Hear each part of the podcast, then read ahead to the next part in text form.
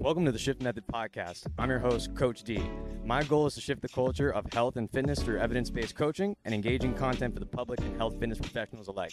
Thank you for tuning in, and I hope you all enjoy this episode.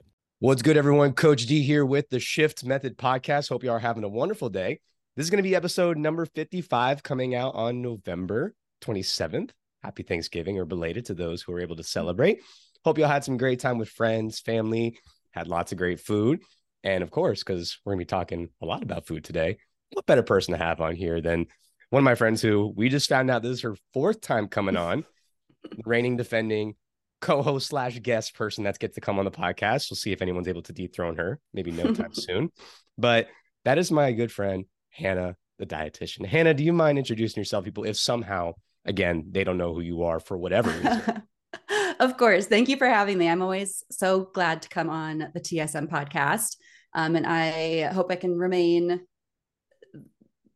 the top number number one of how often I come on here. That's right. Um, I am, like you said, Hannah, Hannah Thompson. I'm a dietitian and a personal trainer. Um, I I work mostly in disordered eating and eating disorders, um, which has become definitely, as I'll probably talk about today, um, more of a recent progression in my career as a dietitian. I did not start that way, that's for sure. Um, I currently work part time in a clinical position doing outpatient work. And then I also have my own private practice, which consists a whole lot of content creation, most, mostly over on you know YouTube. Have my own podcast that Damien's been on, mm-hmm. um, TikTok, Instagram, all that good stuff. So um, I'll probably plug that again later at the end, but um, that is what I spend most of my time doing is creating disordered eating recovery content on social media. Absolutely, yes. And I cannot recommend her enough. Hannah's got quite an amazing following, and also from an education standpoint, one of the more reputable people that you'll find in the industry because, as we know, there's a lot of unnecessary noise. I think even one of our podcasts, and I'll be sure to link them down. She's been on three previously, along with one of her her co-hosts on her the Upbeet Dietitian podcast, uh, Emily, who's also an RD. We've talked about the internet and managing, you know, those pressures and how some people, you know, are just rude, and even whether it's another professional or just some bozo with an anime girl as their fucking profile picture. You know, it's it's a hard thing to navigate, but in all seriousness, like the content that Hannah produces, it is really high quality. It's very engaging and fun. Um, and you learn a lot, a, a lot of stuff that if you're a fitness professional, especially things you may not hear about, which we're going to talk a lot about today on the disordered eating side, right?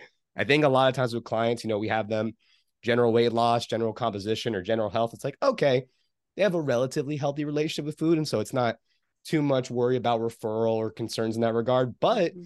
I will say personally, you know, coming up on my eight year mark as a trainer, I have definitely had a handful of people that I wish I had someone like Hannah at the time to refer to because hmm. goes way outside of my scope when it comes to truly recognizing disordered eating in a way that's somewhat, you know, understanding from a coach perspective and then finding someone to give them to because, you know, telling someone who has disordered eating some principles that you would normally tell them is probably not the best thing for them uh, and they need a professional.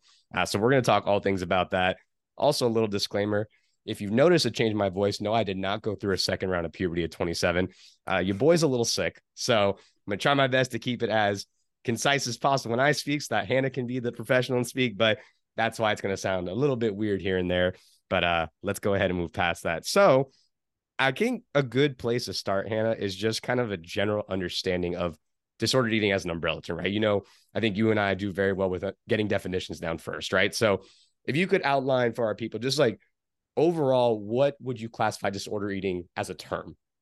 Totally. Yeah, yeah, yeah. And I think now would be a good time too to kind of clarify the differences between disordered eating and eating disorders because I think they do often get used interchangeably, but of course, one is more extreme than the other. Um, so disordered eating is sort of on that spectrum in between like quote unquote normal eating um, okay. and then an eating disorder which is kind of of course the full extreme. Um, so disorder eating could totally include symptoms and behaviors of an eating disorder but it's usually going to be at a less, lesser frequency lower level of severity. Um, and uh, what's tricky too is a lot of eating disorders don't get diagnosed. Um, and so people absolutely could have an eating disorder but just think it's disordered eating because it was never diagnosed um, but for the purpose of today, today's podcast, I think it is appropriate to just say disordered eating when talking about all, all these different things. Um, and of course, choosing to get diagnosed or having the option that's not always even accessible to everybody. Um, that would kind of be level two, I would say. Um, but I thought it could be helpful too to maybe even throw in some stats to kind of illustrate like how serious this kind of stuff is. Come with the data. Um, I love it. I know I know you'd like that. I know you'd like that. I'm sure your listeners will too if they're listening to your podcast. Um, but there is an estimate that about 9% of Americans struggle with an eating disorder. Um, of course, it's going to be so much more for disordered eating, which ends up being about like 28, 30 million Americans, which is crazy. Yeah and again, of course, that number is so much higher for disordered eating. I mean, anecdotally speaking, almost every single person that I interact with as a dietitian professionally exhibits some form of disordered eating. Like, I'm I'm surprised when I meet someone as a dietitian and they don't exhibit disordered eating behaviors. Yeah, it's just it's so normalized. It's everywhere. Um, I think it's often usually too think like you think of it as like being mostly in females, but it is absolutely a thing in males as well. Um, as someone who works mostly with females, my content is usually a little bit geared more toward that towards them. Um, I do want to point out, you know, the numbers regarding females as well, and that is about 15% of women will suffer from an eating disorder. Again, even more disordered eating. Um, and what's even sadder about that is only 27% of them will get any support for it. Man. So that's what I think is so important to know about disordered eating and eating disorders is it's everywhere, um, which is why I make the content that I do. But so few people, first of all, even know they have it because it is so normalized, mm-hmm. and second of all, ever even get treatment for it because it's not accessible to everybody, and again, they don't even know that they need treatment. Absolutely. So to kind of help me and maybe my listeners conceptualize this with like an analogy, so disordered eating is kind of the behavior or the pattern we see like on a continuum meaning you know you exhibit maybe a couple times you do something that maybe isn't quite what you consider the normal range of behavior and then through continual repeated processes of participating in that behavior along with maybe some side effects that come with that long term that can then develop into an eating disorder is that kind of a good way to think about it Totally. Yeah, yeah, okay. yeah. It's kind of like again the frequency and the severity of how often we're doing those things is when it kind of goes to the full extreme of being an eating disorder that could be diagnosed by a, a physician. Got you. Kind of on that topic of stats, because I, I find these things very interesting. I have learned that it is more common in women. Do you find that there's an age discrepancy where it's more common in younger women, like high school, college age versus older women? Do you see that discrepancy? That's a good question too. And I, I wanted to bring that up actually because eating disorders don't have a look or an age that they are like pinpointing. I don't know the exact stats on like what age is the most likely. I'd be happy to look into that more. Um, but I, I did want to bring that up how it absolutely can impact anybody from age, I mean, as young as four, five, six, if they've got that yeah. generational dieting going on where their parents are always talking about food in a poor way, um, all the way up until I have patients that I've seen that are in their 70s that have disordered eating. It's whole spectrum. And yeah. I think I wanted to point out too how, speaking of it not having a look, um, we think of eating disorders specifically, but of course, disordered eating too, as presenting as like these wafer thin women, usually white women, you know, their hair is super thin, but fewer than 6% of eating disorders are clinically underweight based on BMI, which if you guys know me, you know I don't love BMI, but all that aside, um, underweight based on that uh, diagnoses. Um, and most of the disordered eating and eating disorders are going to be in those in larger bodies. And they have a higher risk of developing it because of how they are treated. I mean, fat stigma and all that kind of stuff. Um, so I think that's an important thing too, is it's not, you can't always look at someone and just assume they do or don't have an eating disorder or disordered eating. Yeah, absolutely. And I really like the timing. I actually, this was not intentional, but I'll pretend it was how it is hmm. coming around Thanksgiving time. And just as I've gotten older, you know, more conscious, more my front brain developing as a young man, I've definitely have noticed the comments of family and people. And it's like, oh, yeah, that's a weird thing to say to someone when you haven't seen them in six months, you know, whether it's like, really, your second plate, or like, oh, Ugh. you're eating that. Like, and again, people might say like, oh, you know, you know, those comments, like you let those things bother you. It's like, you know, words matter to people. I know mm-hmm. that may sound PC or whatever dumb crap people want to say. But again, if words didn't matter, then we wouldn't talk to each other. We wouldn't value certain things a certain way. We wouldn't value what people say, regardless of their position. So mm-hmm. I, I definitely have an issue with people saying those things, especially when it's coming from your family, which for most people is people they care about and want to have like a good relationship with. So I just find that interesting that, you know, this time of year is definitely something where I know people talk about these things or these things may become more prevalent maybe in their life. There's just like so many other things to talk about besides like what is on your plate and what your body looks like. Like there's just so much more important things. First of all, I mean, yeah. the world is like going up in flames right now, but even just like in our own personal little bubbles, like there is so much more stuff to talk about besides just like if our weight has changed since last time you saw me, you know? 100%. Yes. And so I definitely want to get into talking about from a coach perspective, a big thing is like maybe some ways as a as a coach to recognize some disordered eating habits that maybe can clue you in, but kind of to focus more so right now on what are some of the more common types of eating disorders that maybe you see or that are just in the general population for people to be aware of? Yeah. Yeah. Well, again, I think a lot of people assume that the the main type of eating disorder is going to be we think of anorexia nervosa mm-hmm. which is um, when someone is just restricting their food intake a whole whole lot and the truth actually is is that binge eating disorder is the most common currently and it was not classified as an eating disorder until more recently than anorexia was. Um, so I'm sure binge eating disorder has always been, or for a long time has been the most common, but it wasn't recognized as an eating disorder until a little bit closer to now. Um, but that is the most common one is binge eating disorder, um, which is when a person eats a large quantity of food over a short period of time. They're repeating that behavior over and over again, and they're not purging it. That would be bulimia, because um, that is in the top types as well. Um, and those are the eating disorders. You know, when we talked about someone is doing these things over and over again and they get diagnosed, but of course, disordered eating behaviors, there's so many common versions of that. And we talked about social media being just a crazy hot mess of a place with um, this happening all the time. And I think that's what's so sneaky about disordered eating is a lot of times it's really glorified.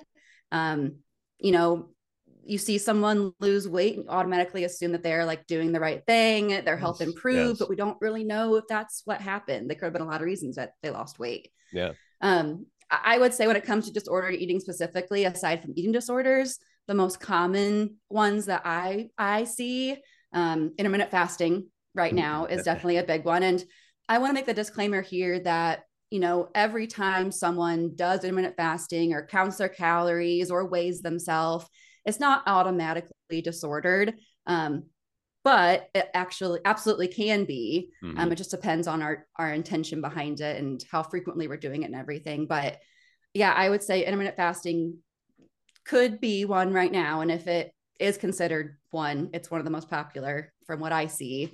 Um, calorie counting macro tracking low calorie diets in general. We're, we're getting to a place where those ridiculously restrictive fad diets, people are like kind of catching on that those don't work. You're saying like, I can't just do a thousand calories a day and sustain that? I mean, it, will work for weight loss, which is the whole point, but it's not going to be sustainable. That's for sure. that's for sure. But yeah, we're getting to a place where people are kind of noticing that like these crazy restrictive ones aren't working very well. And so diet culture is getting a little more sneaky and it's throwing around terms like lifestyle change. They're even kind of mm. co-opting like intuitive eating and anti-diet language a lot of times and saying like your body is not the problem, but you should still be losing weight because your body is wrong at this size. Mm. I've seen so many like weight loss like companies specifically say stuff like that um, because they know that they can't really make sales anymore using like really restrictive language, and so they're trying to like get kind of sneaky and yeah, you know, got to change the battle plan a little bit. Very mm-hmm. interesting. That's I didn't even think about that part of changing their language. Cause yeah, you're right. I have noticed that just like anecdotally from talking with like young coaches I mentor, even new clients I'm getting, yeah, the the severely restrictive thing doesn't seem as prevalent. People are like, they're showing me MyFitnessPal and they're like, look, my coach said 800 calories today. I'm like, yo, you're out of your freaking mind, dude. Like we're gonna we're gonna change that right now. But yeah, that's interesting to change a language. I I also like how you frame that where it's like, you know, you can do certain things, but it's the context of it, right? So, totally. anecdotal example, right? Do I, I mean, y'all know me, I post about food all the time. I love food. Food is a wonderful part of my life. I eat all types of food, Hannah's a good person to teach me there's no such things as good or bad foods. Yes. I slammed some mochi donuts last night. I had zero guilt. I had a great time because I was celebrating a birthday. Um, and it was amazing. But do I track my food and have certain aesthetic and athletic goals that I make sure my protein and my macros are at a certain place for myself personally, so long as they don't become obsessive and pathological?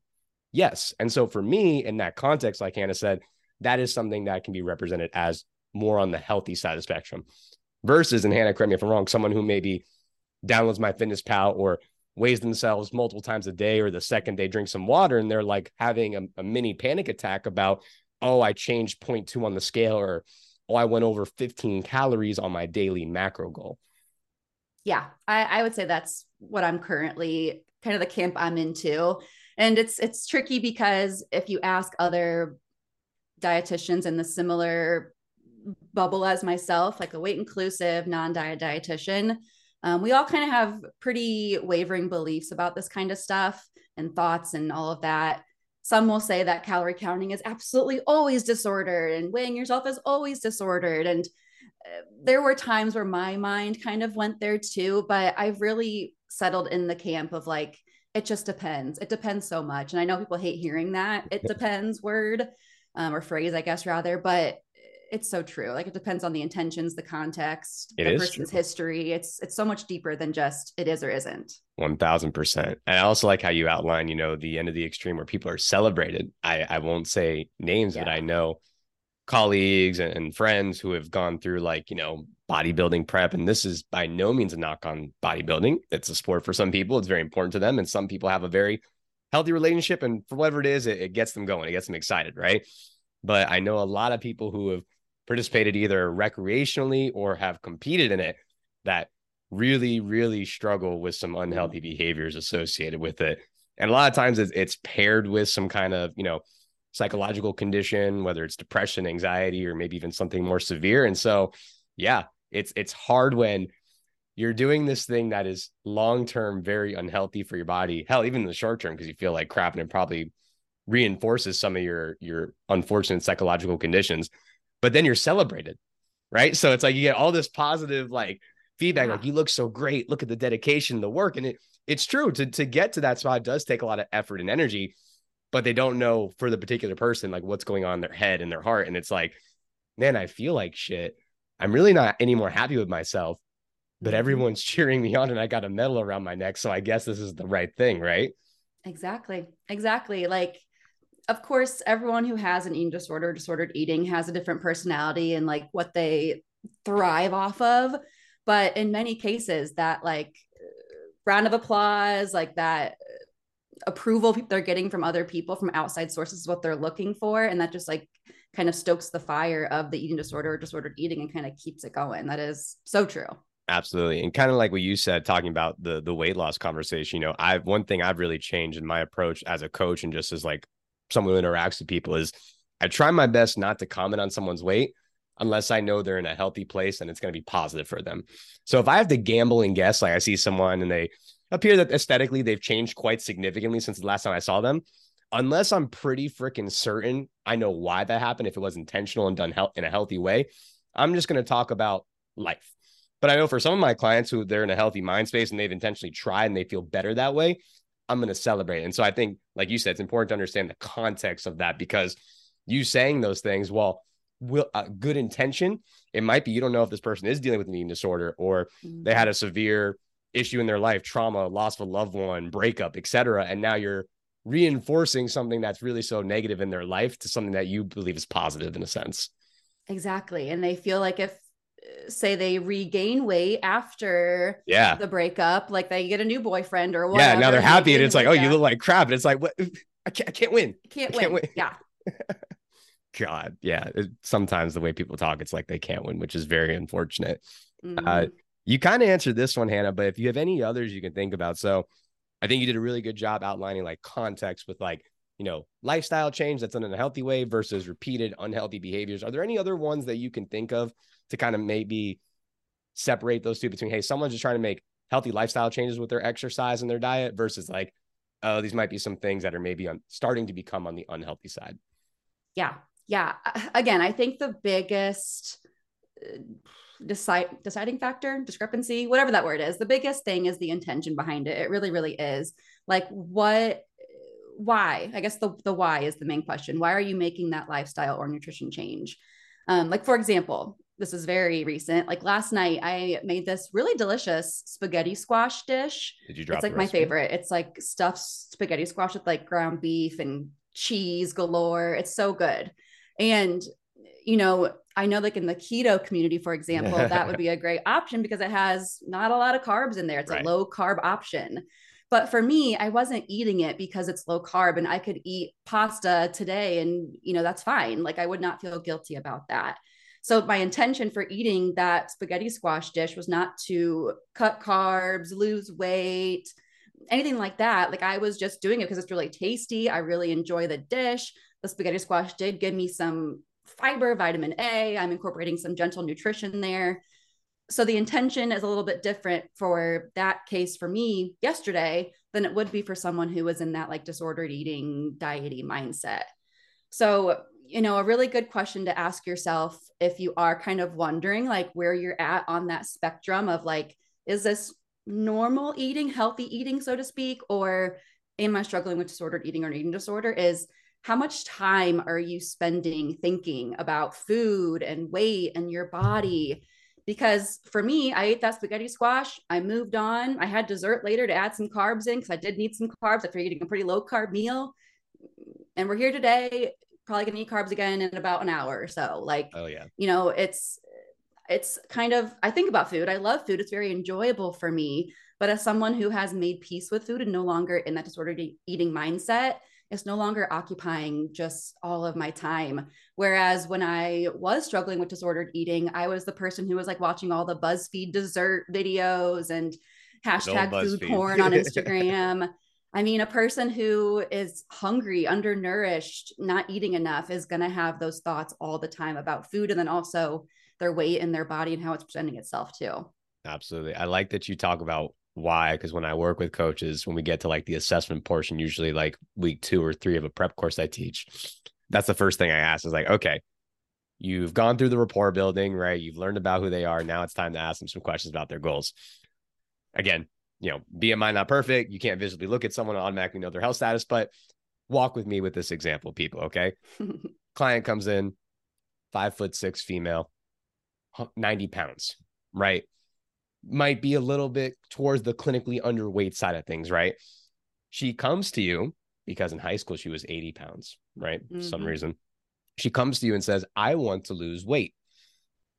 So as a coach, especially if you're a newer coach, you might just take, oh, client gave me a goal, face value. I'm gonna, I'm gonna work towards their goal. The first question I always ask in any context, but specifically when it's a weight loss or, or body comp change driven goal, is why is that important to you? mm. because that's going to frame your context. And sometimes people need to hear themselves think it through because maybe they haven't talked about it with their parents or they haven't talked about it with their friends. Maybe they've never even like talked about it before with anyone. They just had this idea like, I need to lose weight because high school weight, or I need to lose this weight because, well, my mom keeps making comments. I don't want to hear it anymore. But then when you mention that to them, you know, like, look at your body composition and, and BMI in this context, you actually would benefit health wise from gaining some muscle mass and gaining some weight would be my recommendation. Um, and aesthetically, we can help you look a way that you want to look and make you get stronger and better energy. Does that sound like something better? If you just took their goal at face value, you're actually going to do them a disservice and go in the opposite direction and make things mm-hmm. worse. So I really like that you framed kind of the why behind things because you got to make sure you're starting out like on the same footing versus from the get go, you're already going in the wrong direction. Yeah, totally. And you know the the client the athlete the patient whoever it is like they they do know their body best but we are the professionals and it's our job to kind of not i don't want to say assume but kind of predict like where their mindset could be at and sort of ask the right questions to like you said get them to kind of see themselves what the other way of thinking might be. Like we can't just say to them no you are wrong. Losing weight yeah. is bad. You need to gain weight. Like that's never going to help them. But helping them to see themselves like i like how you said that like helping them to see themselves that there are other alternatives that maybe would be a little bit healthier. I think that's kind of where our uh, expertise lies is what i'm trying to say absolutely. Sometimes i even frame it like you know the golden rule do unto others as you do to yourself. Sometimes i frame it as someone outside of themselves.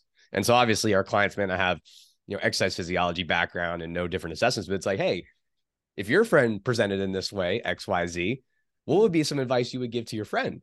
And mm. nine times out of ten if i ever do have that conversation it's like yeah that's probably not my i would probably tell my friend that's not the healthiest thing and that i love and support them and that they probably shouldn't do that. It's like thank you for answering yeah. my question let's move on right exactly yeah very very good so yeah i love the why i love the context i'm big with that now remind me, Hannah, what are the the clients you work with both like prof- professionally in, in your in your job and as well with your side uh, with your business that you do?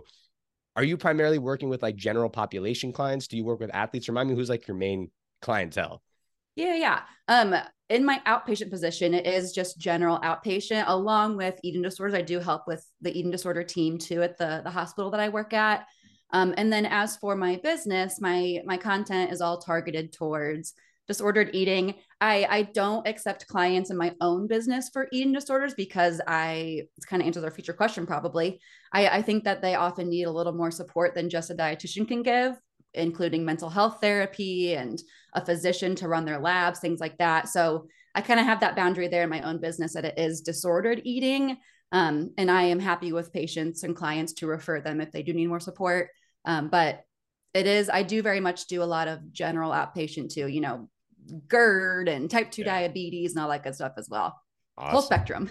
yes, yes. So yeah, you you perfectly went into the next thing I want to ask. So as like a general RD for like maybe young professionals who are listening or people who are RDs as well, or those who are aspiring to be, what like is the general role that an RD plays with people who are displaying disordered eating, or maybe when they start crossing that boundary into eating disorders, like what role does an RD play on that on that spectrum? Yeah. Yeah and again we're we're just part of the team like especially when it comes to full blown eating disorders like we can't do it alone at least not in the best possible way um, now i will say again of course eating disorder care is not always accessible to everybody and so if all that they do have access to is a dietitian i think that's still awesome. Um, but of course as able getting them into a therapist would be a great thing as well. Um, and i always say too if you are working with patients or clients or athletes, whoever it is, and any whatever, however you want to define them, um, you are working with people who have disordered eating and eating disorders. So it is very important to know what to look for, know what to do when you have those people come into your gym or your exam room or whatever, um, because every day you are going to interact with someone who has those struggles. Um, but as a dietitian, the things that we can do, of course, are all around the nutrition piece. Um, eating disorders are a mental illness. That's why it is so important to get that mental health therapy as well. Um, but of course, food is a huge part of this too. So that's where we come in. Um, I think a big part of our what we can do as dietitians is we are really well trained in knowing what to look for. Like we can identify those signs and symptoms of disordered eating. And sometimes people won't even know that they're having that struggle, but we can kind of bring it to their attention, of course, in a way that is appropriate. Um, because they might not even know. Because again, it's so glorified oftentimes, and yeah. it's just being healthy. Um, but as dietitians, we often know what to look for, and we can we can tell if it is or isn't actually healthy. Um, when it comes to the actual treatment, like seeing a, a, patient or a client, we're the ones to provide the nutrition counseling, the education, I will say most of my role is a, a lot of just dispelling myths and providing information that usually goes against what you would see on social media. Like, actually, you should have carbs at every meal and snack. You'll feel better if you get all that fiber in. No, you don't need to be adding Himalayan salt to every glass of water that you drink. Like, a lot of my job is dispelling misinformation, which I love. It's it's you're the uh, best at it, man. You are the, you are the go when it comes to dispelling diet information. I love it. Oh man, I have made a career out of it. yes, you have. oh my gosh. Um, now, in some eating disorder care, depending on what that uh, patient is struggling with, we will provide meal plans. I I'm pretty I'm pretty on the fence when it comes to meal plans because it doesn't really help a patient like learn new behaviors. Like and learn to think for themselves you know they're still just kind of following a new set of rules if you're giving them a meal plan that's very like cut and dry yeah. which following rules is likely partially what got them in this place to begin with So it is it is warranted in some situations to provide a very structured, like you must follow this meal plan, especially for those who are very restrictive and hardly eating anything. They're the ones who most benefit from that. But as for just general disordered eating, you likely won't catch me just telling someone like, here's breakfast, here's lunch, here's dinner. Like right. We don't really know what foods are going to sound good for them that day. We don't know what portions are right for them because even that is going to vary day to day what their body wants and needs. So I know we often think of dietitians as being like the meal plan givers, and we do have that uh, credibility to do that, but yeah. it's it's a very small piece of at least my job, I would say, in my role. Now, if someone goes like you said beyond the scope, where you're like, oh man, this is beyond like the conversation and meal planning side of things. If that comes to context, you they would go to someone who's more like a a counselor, a therapist, or would it be like a, a psychologist situation, or what what does that next leap look like? Yeah yeah. So if they if they do need more support with the mental health side of things and i will note that as dietitians we can help some with developing coping strategies things like that. Like i, I help patients a lot with figuring out you know why are you emotional eating? What does that look like for you? What is yeah. causing that? Why do you turn to food so frequently? Um, what other ways can we cope? Um, but you know much further than that it really really is a job for a mental health professional. And it could be an LCSW, which is a licensed clinical social worker, a mental health therapist. It absolutely can be a psychologist. A psychiatrist would be kind of that top tier, someone who could mm-hmm. also prescribe medications as needed, get lab orders if needed. They can refer to a dietitian if they aren't already seeing one. So a psychiatrist is kind of that doctor who could like refer to all these different people whereas like an lcsw is very very important and helpful but and they wouldn't be the ones to be able to do that super high level care. Got you, got you. Now, for my my coaches out there, for our trainers or aspiring trainers who are listening, where do they fit into this, you know, allied healthcare continuum? Like, how do they kind of help you and the people above that you mentioned when you have maybe people presenting with some concerns? I am so excited for this part because eh, like I said, if you are working with clients, you have people coming into your door that have disordered eating or eating disorder. And if you work with athletes specifically, they are at an increased risk of developing disordered eating and eating disorders, um, especially the ones who maybe play a sport that is focused on like their own personal performance which is like a team performance or based on their appearance, their weight requirements. Um, those would be individuals who are at an even higher risk. Um, got some more stats to throw at you based on Let's go. athletes. Let's go. Um, it's estimated that disordered eating affects 62% of female athletes and 33% of male athletes. Damn. And Holy this risk, crap. isn't that crazy? Like over half of females who play a sport are likely going to exhibit some disordered eating. I definitely, when you mentioned like the certain sports, like I know like wrestling and maybe gymnastics and other things were like aesthetics and like weight cutoff points are very important. And done at such a young age, I can definitely see that. But I didn't know it was that high. Holy crap. Yeah. Yeah. And, you know, of course, like swimming and diving where they're in a bathing suit, yeah. like they're going to think about that kind of stuff more. Bodybuilding, obviously, is going to be a huge one. Mm-hmm. Um, dancing, figure skating. Um, and then, like, like, I think it's interesting, like the personal performance ones. Like, if you are your team, you know, like versus a team sport, that person is kind of like the star of the show and that puts more pressure on them to look a certain way, perform a certain way, um, which of course they would then consider what their food intake is like. Um, so I think that's a very interesting piece too. I would have never thought of that until I kind of dug a little bit deeper. Um, yeah. Um, you, you do think about as a trainer and a coach, I'm sure is if someone is focused on a weight requirement or how they're appearing, you might kind of consider how disordered eating could play a role in there. Um, but I think it's interesting too. Like I said, the the people who they are their own team, like those kind of athletes, yeah, they have that increased risk as well. Huh. Yeah, I never would have. I imagined it would have been a little higher, but I never would have thought it would have been like about two thirds women and a third of men. That's insane. It's crazy, and that's disordered eating. I will say, um, yeah, of course, still, eating disorders man, are going to be a little bit less, but still, yeah, yeah. it's it's crazy high. Yes, um, it is. But I didn't really answer your question yet. I kind of just went on a no, no. tangent about about that. Um, coaches, I think, are going to, of course, again, they're going to be a person who is seeing these people directly and like they have a big impact on these clients' lives. Um, I think one of the most important things, I'd say first and foremost, honestly, is kind of looking inward as a coach, evaluating your own values, your own attitudes regarding weight, dieting, body image, um, because these can sort of be projected onto your clients um, inadvertently. Usually, I will say, like, there usually isn't going to be a coach who is intentionally trying to cause an eating disorder on their patient or client. And it's definitely not just coaches, too, of course. I mean, I see this all the time with doctors, NPs, dietitians, even causing issues like this. Um, but that's a big one, I would say, is sort of evaluating yourself first and foremost and seeing sort of what unpacking you can do yourself um, so that you don't inadvertently cause issues for your clients. Um, sharing resources is a really big one.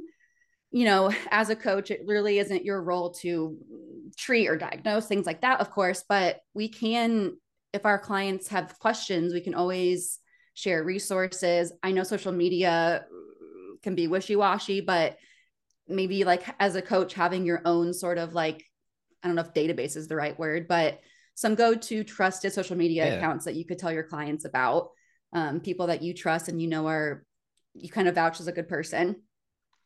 Um, you know, I, uh, I think that of course, again, receiving professional support is very, very important if we can get access to it, but not everyone has that. And so that's why social media can be very helpful.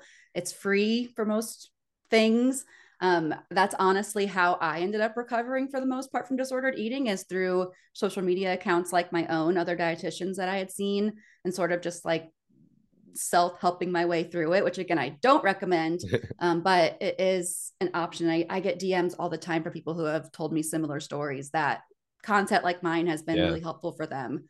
So I think that's helpful too, is either providing content like that on your page for your clients and your followers, um, or having, you know, resources that you can get to them to follow. Absolutely. Well, I think you also put it really well too is like I always advocate for referrals, right? So obviously yep. I don't write meal plans for my clients cuz that's out of my scope and I should not be doing that. But also understanding that as time goes on, as people get more busy and it's hard sometimes to access all these professionals, right? It's like you have a client's like I need a personal trainer, I need a registered dietitian, I maybe even need someone from counseling and psychological services and if you're not a student on college campus where those things may not be free or very cheap, most people probably can't afford that.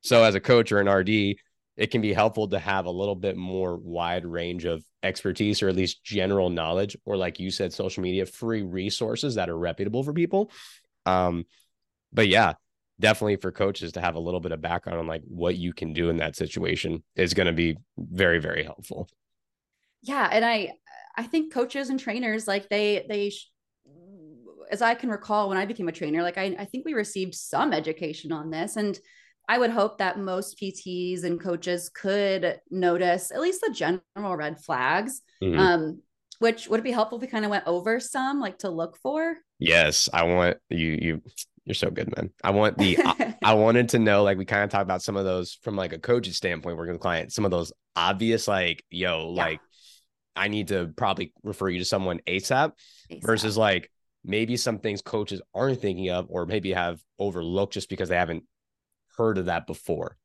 Totally. Yeah, yeah, yeah. Well, let's go into some obvious ones first. So uh, these are ones that if you are a coach, you are a trainer, you've likely you know to look for these, but it's I think worth mentioning. Um, of course, compulsive exercise will be a very relevant one for your listeners. If they are uh, wanting to work out all the time, like two plus hours every single day of the week, red flag. Like yep. rest, we know is very productive and important as part of an exercise routine. We can't have a workout routine without having rest incorporated in there too. Um, so that's a big one is the compulsive movement. And that will be a very relevant one for most people who work with athletes or clients in that way. Um, rapid weight loss, of course, could be another one as well. And I know if you are a coach or trainer or dietitian, whoever that is sort of still in that diety mindset, you might be the person who's like congratulating this, like, oh, wow, you lost 40 pounds this month. I must be a really great trainer. I've done Holy really shit. good for you. but uh, not great. Like, yeah. even if that that client's goal is weight loss or in any other way change their body composition, uh, slow and steady wins the race. Like, mm-hmm. hopefully, we all know this by now. But um, seeing that rapid weight loss could be a red flag. And even weight gain too. I think that one would typically go along with if someone has like binge eating disorder, um, someone who is not purging, um, rapid weight gain can be a result of that. And I think it's very, very important for, uh, again, all the whole spectrum of coaches, trainers, dietitians to not assume that just because someone has gained weight or lost weight, or say even reduced body fat, gain body fat, whatever you're kind of checking for this person's metrics, that their performance is going to get better or worse. Like if if a client is if their goal, how do I want to word this? I guess it's kind of it. If they're losing weight, losing body fat, we cannot just assume that was what's good for them. Um, mm-hmm. Um, it's it's not always a case where performance for that client will improve. Some actually would do better with some more meat on their bones. Yeah. Um. So that's one too. Is just kind of taking weight with a grain of salt because it it is only a very small piece of the puzzle. Absolutely. I like the first one you mentioned because I know some coaches might be like, you're telling people they're exercising too much. People don't exercise in general. I have had a handful of clients in my time who fit that description. Mm. And the it's the exact same pattern. It's like a perfectionistic mindset. Definitely some like psychological things that needed to be dealt with. And the biggest thing was that because they're they were extremes in everything in their life. And so there was no boundary for like healthy lifestyle. It was all or nothing. And they were always injured. And they would do things where yeah. it's like, hey, I didn't I didn't tell you to do that. Like today was a rest day, or I told you to do a two mile jog and you turn it into a half marathon. And like wh- what's going on here? And they were always hurt, which messed with my programming. And so mm-hmm. yeah, I can definitely empathize with that where I'll always advocate for more activity usually, but there's outliers and extremes on that in the spectrum too, where it's like, dude, like enjoy your rest, man. It's okay. Like yes. it's not going anywhere. And that's what's so frustrating about, uh, you know, being a even tempered, uh, like dietitian trainer is when you hear like a trainer say like rest, you think they're like promoting laziness. When you hear a dietitian say like it's okay to eat cake, you think that we're just like I hear oh, all the time. You just promote obesity. obesity. and people dying. And it's like, yo, my stop. God. but like, no, that's actually not what we're saying. We're saying that it's okay to do that. You don't have to restrict if you do that. And actually, resting or eating cake once in a while is actually going to be better for your health than not doing those things. What was the one you got the other day you posted, Hannah? Uh, what, what was that one again? That Bozo posted? What was it? Do you remember?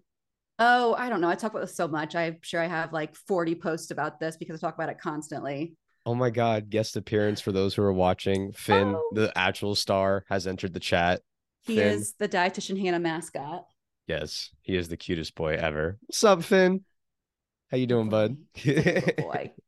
no, I love that. Yes, thank you for outlining those obvious ones. Like you said, I think most coaches, even if they're relatively new, they can see those things and be like, hmm, little bit issue. Maybe I should talk or think about referring. Now, what are some of those maybe more subtle signs that like your general coach or even maybe someone who sees and it's like you know i never maybe considered that's something i need to think about. Yeah yeah. Well this one might be uh, obvious for some i'd say but if someone is talking about their body a lot they're calling themselves fat i hate how my legs look i don't like how this arm is jiggling. I think it's tricky because as a coach that's what they're going to tell you probably. They're like probably depending on like in what field you work in maybe coming to you to change their body shape and size and kind of sculpt it a certain way. Um, but if they're kind of repeatedly talking about that and it's it's just constantly dogging on their own body, like saying bad things about themselves, that could absolutely be a sign. Um, this one also really depends. These all do, I guess, but if what they're wearing changes quite a bit, like if they go from wearing, you know, a sports bra and some leggings to like really baggy clothing, mm. um, it could be that they're trying to hide a change in their body shape and size. Um, or I would even argue kind of the other way too, if they are someone who was wearing maybe like baggier clothing because they didn't like the way their body looked when it was a little bit bigger. And now that they've rapidly lost this weight, they're now, you know, wearing tighter, more revealing clothing. Just like noticing those little changes, I suppose, and how that person is presenting themselves can be maybe a subtle sign. And again, I want to clarify that's not always going to be a problem. Um, like I myself have gone through phases of what I like to wear when I work out. It just depends on like what I like, you know? Yeah. Um, but that could be one. Um, now if if your clients do ever talk to you about your their food and that's something you guys kind of get into together, um, looking out for them showing like a really large interest in food. Like I mentioned earlier, like if they're always talking about like what they had for breakfast, what sounds really, really good that they want to eat. Um, they're always just like talking about that throughout your sessions all the time. That could be a sign. Um, I don't know for a coach, like how much you might see this sort of thing, but um, if they are using like really, really strong like condiments to cover up the flavor of low calorie uh, foods, like the ah. mustard diet girl. Have you guys have you heard of her? I've I have heard of this, yes. Uh, I haven't made a video about it yet. This is my first time sharing point. my thoughts on mustard diet. But again, I cannot say that she has an eating disorder. I'm not doing that here. But generally speaking, if someone is constantly covering up low calorie foods with very strong flavored condiments, mustard, hot sauce, vinegar, things like that, um, that could be a red flag. And if they're eating the same things over and over and over again, because those are safe for them, that could also be a flag as well, red flag. Gotcha. So kind of the things where it becomes like hyperfixation on body, body state and their diet, where it's like it becomes like the principle of their personality and your interaction with them in a sense. Exactly. And it, it it's going to be hard to identify if they are maybe a newer client to you versus someone right, you've right. seen for years and you kind of seen that change. You're like, hold on, this isn't you normally don't don't act this way in your personality and it That'd seems like it's not a healthy thing. Yeah, yeah, yeah. I, I really like that first one you said again about like the way people view and talk about their body. Mm-hmm. This is mm-hmm. one, and unfortunately, it does happen with men as well. But I notice like just disproportionately, it's my female clients that I work with. It's like constant and I I I aggressively attack in like a joking way. I'm like, I'm like, shut up. Don't talk about your body that way. And I sometimes I'll even make them because they know me and it, it's like a little psychology to do with them. I'm like, pause. I want you to reframe that. I've even had people do that for homework. I'm like, I want you to stop, think about what you just said, and I want you to give me a positive thing that you're happy about for your body that doesn't revolve around aesthetics. So like someone will say, oh, like you said, we love affirmations. That's I'm like, oh, my legs are so fat and stupid. It's like, oh, I hate the way I look. I'm like, hold up. Tell me something positive about your legs. So you're like, you're like, you know what? I did squats the other day. I'm really happy I could do, you know, 135 on squats. Like, there you go. Sometimes even if it is an aesthetic thing and I feel like, you know, it's it's a healthy way, I'll, I'll I will intentionally be like, can you say something positive visually about your body since you said something negative about it? It's like, ah, mm. I really like my hair, or I really like my smile, or I do like the way that you know my my body feels in this dress today. It's like okay, good. So you identified, you stopped, and now you've kind of corrected the course. And what I notice with people like that in general, until they come across someone like you or they find a better relationship with food in their body, is they lose all the weight or they change their body composition.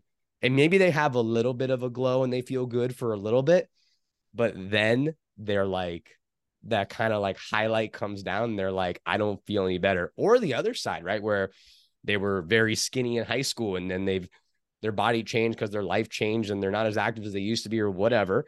Um, and they gained a bunch of weight and they look back at photos and they're like, man, I thought I was bad then. And they're like, I looked bomb back then and I felt good back then, but mm. now I look even or I feel worse even about myself. So it's like, it doesn't matter if they gain or lose or whatever. It's like they're unhappy regardless. And so yes. that is a big thing I see too. If you hear people talking about themselves like, oh, back then I felt really good, but there were times also still too, I thought I was too big. And it's like, dude, you get to that weight. It's not gonna, it's not gonna change how you feel necessarily if you're already starting in that mindset.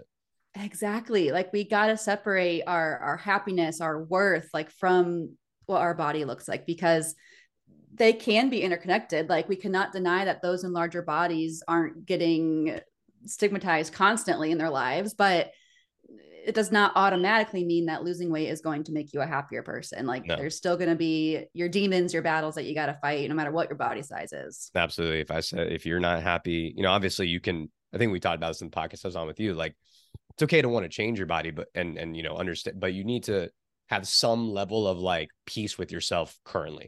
It doesn't mean that everything's perfect and that you're perfect. No one's perfect the way they are. Right. But yeah. understanding that like if you're very unhappy and self-deprecating now and and there's some negative behavior associated with that what makes you think that's going to change when you reach this number like I'd, I'd argue in that situation it probably won't um and so you need to start working on your mental here and now and if those mm-hmm. things come with it hey more power to you but it's not going to change just because the number changed and it's going to solve all your problems right away exactly exactly i love it now you know me, and I'm all about, and I think you are too, I'm all about autonomy. So staying within like obviously the healthy range, right? First and foremost, if you need help, go see someone like Hannah, go see a professional, etc. If there are some people that are dealing with some things, hell, maybe they're strapped for cash, or maybe they're like, I want to try some help, some self-help tips on my own. If I'm noticing some of these behaviors, what are some things that people can maybe try and implement in their life right now that can maybe help them along this path if they're starting to exhibit some of these behaviors? Yeah. Yeah. Well, again, I think the biggest thing is I always call it like a social media detox. Like it's the only detox I recommend um, is go through social media and to the best of your ability. Like get rid of all those accounts that are promoting a certain body size that is not attainable for you. They're always talking about cutting out this food, that food. This is toxic or poisonous you know the accounts you know the accounts i'm talking about like get rid of those and plants are killing follow... you hannah don't you know don't be don't be a sheep oh plants God, are killing i know you. I know. But follow accounts of people i think this one's very important too because body diversity does exist. Follow accounts of people who look like you. Like stop following people who look nothing like you and then be upset that you don't look like them. That's a great um, point. follow accounts that look like you whether it be your size race things like that. I got a comment the other day from someone who was upset that me, a dietitian, was promoting, you know, intuitive eating, anti-diet approach while residing in a thin body that I just naturally have. And I, of course, always acknowledge that I do have that thin privilege. It's very, very true. Um, and that's why I, I, do encourage following those who promote a similar message because they're out there, those who are saying similar things that I would, but they are saying it from their perspective, which would be someone who has a body that looks maybe more like yours. Yeah. Um, so that's a big one. The social media can be a really great resource. Um, I I think the biggest thing that I tell people every single day is eat enough and eat consistently. Like it's not sexy, but that's what it really is going to boil down to for most people. Is, Coffee is not we... breakfast. T- you know who you are if I'm talking out loud here. Coffee is not breakfast. Stop. Yes. It's part of breakfast, but if your first meal is at 2 p.m., you know who you are. I'm talking about who I was dog on. Yes. Stop doing that. it's so true. And again, with intermittent fasting being such uh, a big thing right now, it's so glorified. Like, oh, I'm I'm good not eating until 5 p.m. Like that's not that's not a brag, I don't think. like no, especially when it's backfiring. Like that happens in most cases I see as someone is trying so hard to like push off that time when they start eating to begin the day until as late as possible and it just backfires. They end up eating more throughout the rest of that evening than if they just kind of spread it out throughout the day. So again, I know it's not sexy at all, but eating enough, which maybe it would help to kind of see it, I tend to know what enough is. People often underestimate what enough is. Yeah. Um, in my world anyway. And then also eat consistently, three meals a day, add your snacks in. Of course, there's cases where it's a little bit different for, for people, but that tends to be the generic advice that works for most people. yeah, the frequency one, again, for my coaches out there, you can talk about general principles of, you know, eating and behaviors, et cetera. As long as you're not prescribing stuff, you're providing education. The biggest one that I found helpful, just as a recommendation to people, is like, hey, try increasing your frequency. I have a lot of clients who, for whatever reason, this is something I just learned about actually, Hannah, which is funny, is like they don't eat early in the morning because they feel nauseous if they eat too early. And so for whatever reason, like if I have a a six, uh, 7 a.m. or an 8 a.m. client, they're like, I can't really eat too much. Like, that's fine, but don't wait till 2 p.m. to have your first meal because I think that's probably where you could see some binging behavior, right? It's like starve, starve, starve. I get my first meal and I eat it so fast because I'm so hungry. It's like, oh, when you're starving, y'all know you can you can slam two bowls of Chipotle if you're really that hungry. Then you feel like crap. Then you get mad at yourself, and then for dinner you do the same thing. And so you're like, oh, I had one or two meals, but then you made them so large in such large quantity and then you feel bad because you stuffed yourself so much that you go the opposite direction right? Versus it's like hey smaller portions or having snacks built in throughout the day of things that are very satiating that are very healthy or generally you know have good things for you like fiber protein etc that gives you more sustained energy throughout the day and you'll probably feel a little bit better. I hear that daily that exact thing like i don't want to eat in the morning because i feel crummy if i do. Or the other one i hear is well if i eat breakfast then i feel more hungry the rest of the day. I'm like yeah that's the point. It's good. Like your body is like telling you what it wants and needs versus like you just kind of guessing and eating to a point that's not actually satisfying for you because you have no idea what your hunger and fullness cues are. But if we're eating consistently we get so much more in tune with our body and it's able to tell us like when it's hungry, when it's full, rinse and repeat every few hours. And it just becomes more of like a, a natural thing versus a guessing game. Absolutely. And I tell people like in, in, a joking way, if they push back even further, I'll joke and be like, hey, is it working now? Like question mark, right? Like, why don't you why don't we try something a little bit different? You try it for a few weeks, see if you like it. If you don't, we'll we'll do something else. But like clearly this pattern you're doing is not changing in a positive way. So why don't we change up the strategy a little bit and heck, you probably find out that it helps you, or if not, we do something different and it's no big deal, right? You you wasted two weeks, wasted two weeks trying something different. Oh well. It's so funny you say that because I recently had a patient who was in, I think her 60s, and we talked about exactly this. Like, let's try to get in more throughout the day because she didn't eat all day until dinner. And of course, that led to those like binge type behaviors in the evening. And so I brought up the idea of let's try to get at least three meals, if not some snacks in there too, um, which usually tends to go better because they're not used to eating three meals. Like adding in three big meals doesn't feel very good. So kind of snacking is a little bit easier for them oftentimes. Um, but she was very apprehensive about it. She was like, I don't know. Like, I feel like eating more is going to backfire. I was like, I totally hear you. That's a mm-hmm. very valid thing to kind of feel a little bit nervous about this if you're not used to it. And if it does yep. feel like it will just lead to you eating more. But the way you're currently doing things is is that working for you? It doesn't seem like it really is. That's why you're here today. And like you said, like let's try it out. If it doesn't work, we'll change it up. That's okay too. Like nothing's ever set in stone here, no strings attached. We'll just see how it goes and make changes as needed.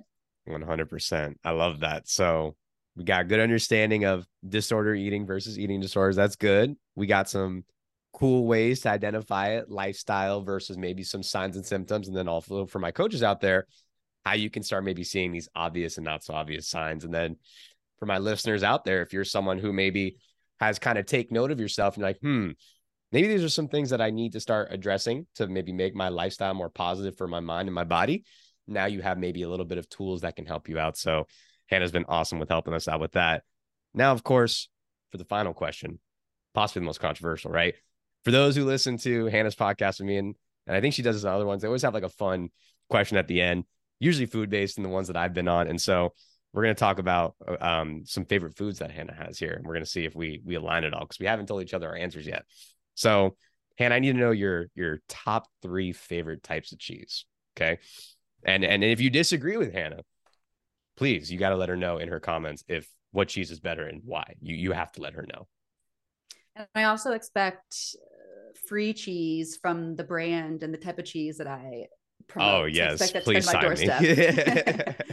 um, yeah, it's funny because on our podcast we've like been doing this for almost three years now. So we're running out of food questions and now we're getting into like very random stuff, like what's like the worst superpower kind of thing. um, have you guys done, done, this, one, one yet, before? We haven't done this one. Oh, it's funny go. though because Emily Emily's so weird about cheese that it would just end up being a fight for us because oh. I love cheese.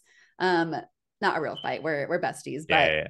anyway, to get to the question at hand, my listeners also know that I am terrible at picking favorites of things.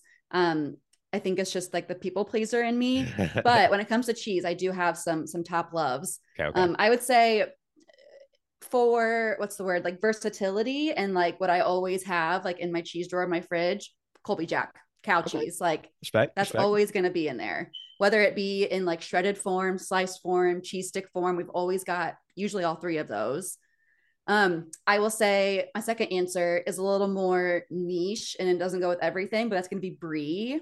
Okay. I love like a baked brie with like a strawberry jam kind of thing Ooh, with like all right. some like baked bread and crackers and oh, so good. I'm a big fan of sweet and salty. And then number three, I'm feeling stumped. I couldn't think of anything because those are my two favorites. I mean, I do. Okay, I have an answer actually. You know those like mozzarella balls that are like in the olive oil and seasoning, yes. like in the little tub. So good with Absolutely. like tomato, fresh tomato, fresh basil, and some balsamic yeah, yeah. glaze. The best. What they call it, like a caprese salad or whatever. Yeah, yes. like the balsamic glaze or olive oil, sea salt, and basil. That's so good. Oh, so good. Yes. Okay. That's a that's a solid roster right there. I got my three here. We agree on one of them. My Ooh, okay. number three is gonna be Swiss. I love controversial Swiss on right sandwiches. Really, really good deli meat cheese. Um, I really, it's actually probably my favorite cheese on a hamburger too. I really like how Swiss cheese goes on a hamburger. Um, it's gonna sound weird. Don't knock it till you try it. Swiss and guacamole on a hamburger. Bomb. Bomb. Okay. So Swiss cheese is, is coming in hot at number three. Number two is ricotta cheese. I really love ricotta cheese. Obviously, it goes good on pizza. Um, if you don't know what it is, it's kind of has like a similar texture consistency to um, cottage cheese in a sense. So if you're a texture person, it, I know it's not the most popular in that regard, but it's just so it's mild, but I, I love the consistency and I love how good it is. Stuffed shells, it's good with any kind of pasta. Like you put it on any type of pasta, it is just amazing. And it actually goes really good. I, I like it when you pair with something salty. So again, it's gonna sound really weird, but when I was younger, I used to do like tortilla chips with ricotta cheese because it's just salty and mild. It's like super, super good. And then number one we agree on is got to be mozzarella cheese. Like the goat goes you good on anything. It. Pizza, hamburgers, it, it, don't matter. You can do it with like an egg frittata. Like it, mm. it's so, so versatile. It's, yes, or even just by itself with some like sea salt, dude. Like I could eat literally just pounds of mozzarella cheese by itself. I I always forget about like ricotta cheese and cottage cheese being like in this category. That's yes. a good answer. Cottage um, cheese is really good with fruit too. I this might sound weird, but it's a great snack. And speaking of like gentle nutrition and like incorporating things in a non-diety way, if you love potato chips, but you know that they don't really satisfy you very much on their own, dip your potato chips in cottage cheese. That sounds bomb. That sounds so good. So, good. so salty. So like crunchy and smooth. Yes. And it has protein and our carbs. Talking like a like a Lay's classic chip or like a ruffle chip kind of. I like a ruffle or oh, a Dorito. Yeah. I was gonna say a ruffle chip, and that sounds good, man. like a, a, sour cream and onion, yeah. or like a, a Cool Ranch Dorito. Oh my gosh, Ooh. so good. Oh, that sounds really good. Now that's that's what I have to try now. Okay, very cool. So yeah, in the comments, uh, let us know in if you disagree with us. Unfortunately, you're wrong, and you're just gonna have to live with that because Sorry. we have the best cheese boys, uh, best yeah. cheese choices. Sorry. Well, cool. Hannah, thank you so much again, dude. I really appreciate your time and giving us some awesome info. I learned a couple things here, which is awesome um, on the disordered eating and eating disorder side. So really appreciate your time. As always, let people know where they can find and connect with you. Yeah, thank you again for having me. I I am uh, making it known that I refuse to be dethroned as the the That's resident right. Four plus repeater. Um, but yeah, you can find me on social media, especially. I'm usually hanging out on um, YouTube, as of recently, I'm trying to get more long form video out, which is super fun. So I'll be there. I post, you know, TikToks, reels, and shorts on all those platforms, as well as Facebook has been a surprisingly oh, big hit lately. So nice. if you're a Facebook person, find me over there. Um, and then, of course, our podcast, The Upbeet Dietitians, we have a hundred plus episodes now. So we're always having a great time over there as well. Yes, I'll be sure to link all those below again. And uh, Hannah has also a lot of great resources, recipes, information on her website. Um, really cool things to check out. So please be sure to look them up because they are amazing, amazing resources. Y'all know where to find me, right? On our website, theshiftmethod.org. We got blog articles that come out. We got the merch, which I think Hannah might be actually wearing some right now that she oh, has oh, on. Yeah, I am. Yeah. So we have the old school and we have the new school, right? That we made a little earlier in the year. If you want to check some of those out, um, coaching services are still available for in person, virtually, or those training templates that you want to do.